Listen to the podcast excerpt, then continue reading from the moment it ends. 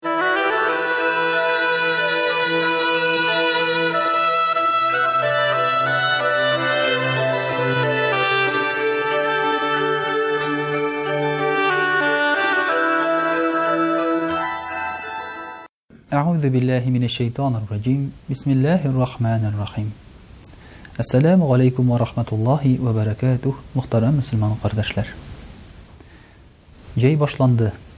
Җәй башы һәрбарчабыз өчен дә дачага бару, күл буйларына бару, табигатькә чыгу, җир эшкәртү, авыл кешесе өчен бәрәңге утырту һәм җир эшләре белән тыгыз бәйле.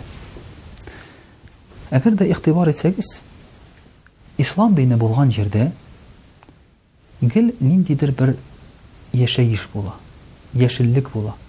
Ислам диненең төсе дә яшел төс. Менә бу яшел төс, яшәү төсе, әлбәттә, ул үсемлекләрнең дә төсе. Менә бүген шушы үсемлекләр утырту турында, яшелләндерү турында бераз сөйләп китик әле. Ни өчен дигәндә, кеше дөньяга килгән, әлбәттә. Ул дөньяга килгән кунакка гына, кайчан да булса китеп бара. Ләкин шушы дөньябызны бозып, пычратып китәргә дигән сүз түгел. Пәйгамбәребез саллаллаһу алейһи вә сәлләм әйтә, әгәр дә кыямәт көне җиткәнен күрсәгез дә, ди, ә сезнең кулыгызда утыртырга дип бер орлык булса, ди, шул орлыкны утыртыгыз, ди. Ул әйтми, кыямәт җитә бит инде, бөтен нәрсәгә текерегез дә сәҗдәгә егылыгыз дими.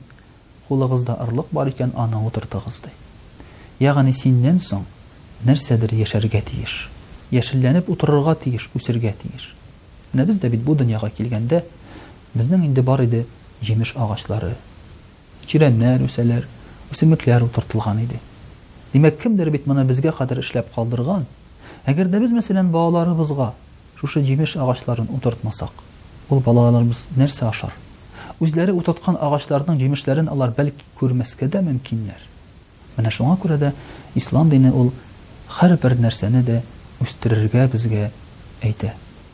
Пәйгамбәребез саллаллаһу алейһи ва сәлләм әйтә, мәсәлән, әгәр дә сез бер агач утыртсагыз, ди, шушы агачның һәрбер яфрагы Аллаһы Тәгаләгә тәсбих әйтеп утыра, ди.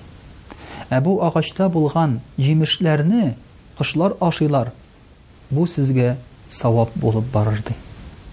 Икенче бер хадисендә пәйгамбәребез саллаллаһу алейһи ва сәлләм әйтә, Фи кулли зи кабидин сәвап. Һәрбер җан иясендә дә савап бар ди.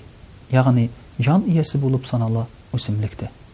Шушы ниндидер бер үсемлеккә су сибү. Шушы үсемлекне утырту, аны әйтик, карап тору, Ниндидер дарулар, бәлки, куллану аңа карата. Шул ук әлеге дә баягы хайваннарны ашату, эчертү, бу савап, ди Пәйгамбәребез саллаллаһу галәйһи вә сәлләм. Хәтта, мәсәлән, безнең динебездә әдәп буенча, йомышларыңны үтәгәндә, җимеш бирә торган, күләгә бирә торган агач төпләренә йомыш үтәү тыела.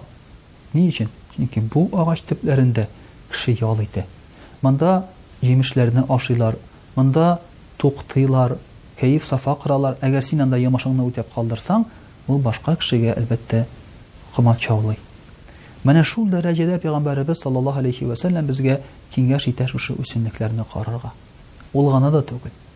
Сугыш барган вакытта, мәсәлән, мөселманнар ниндидер бер дошманга каршы сугышалар икән, аларның агачларын кисергә, үсемлекләрен юкка чыгарырга тыела мөселманнарга.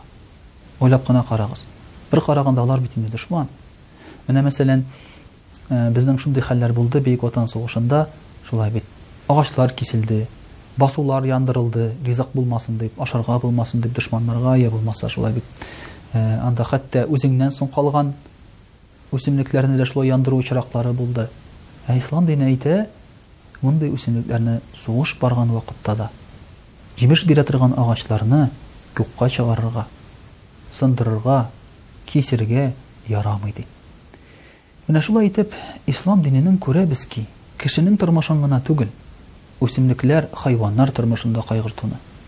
Ә үсемлекләр һәм хайваннар тормышын кайгырткан дин кешенекен, әлбәттә инде, ул тагын да зурырак һәм тагын да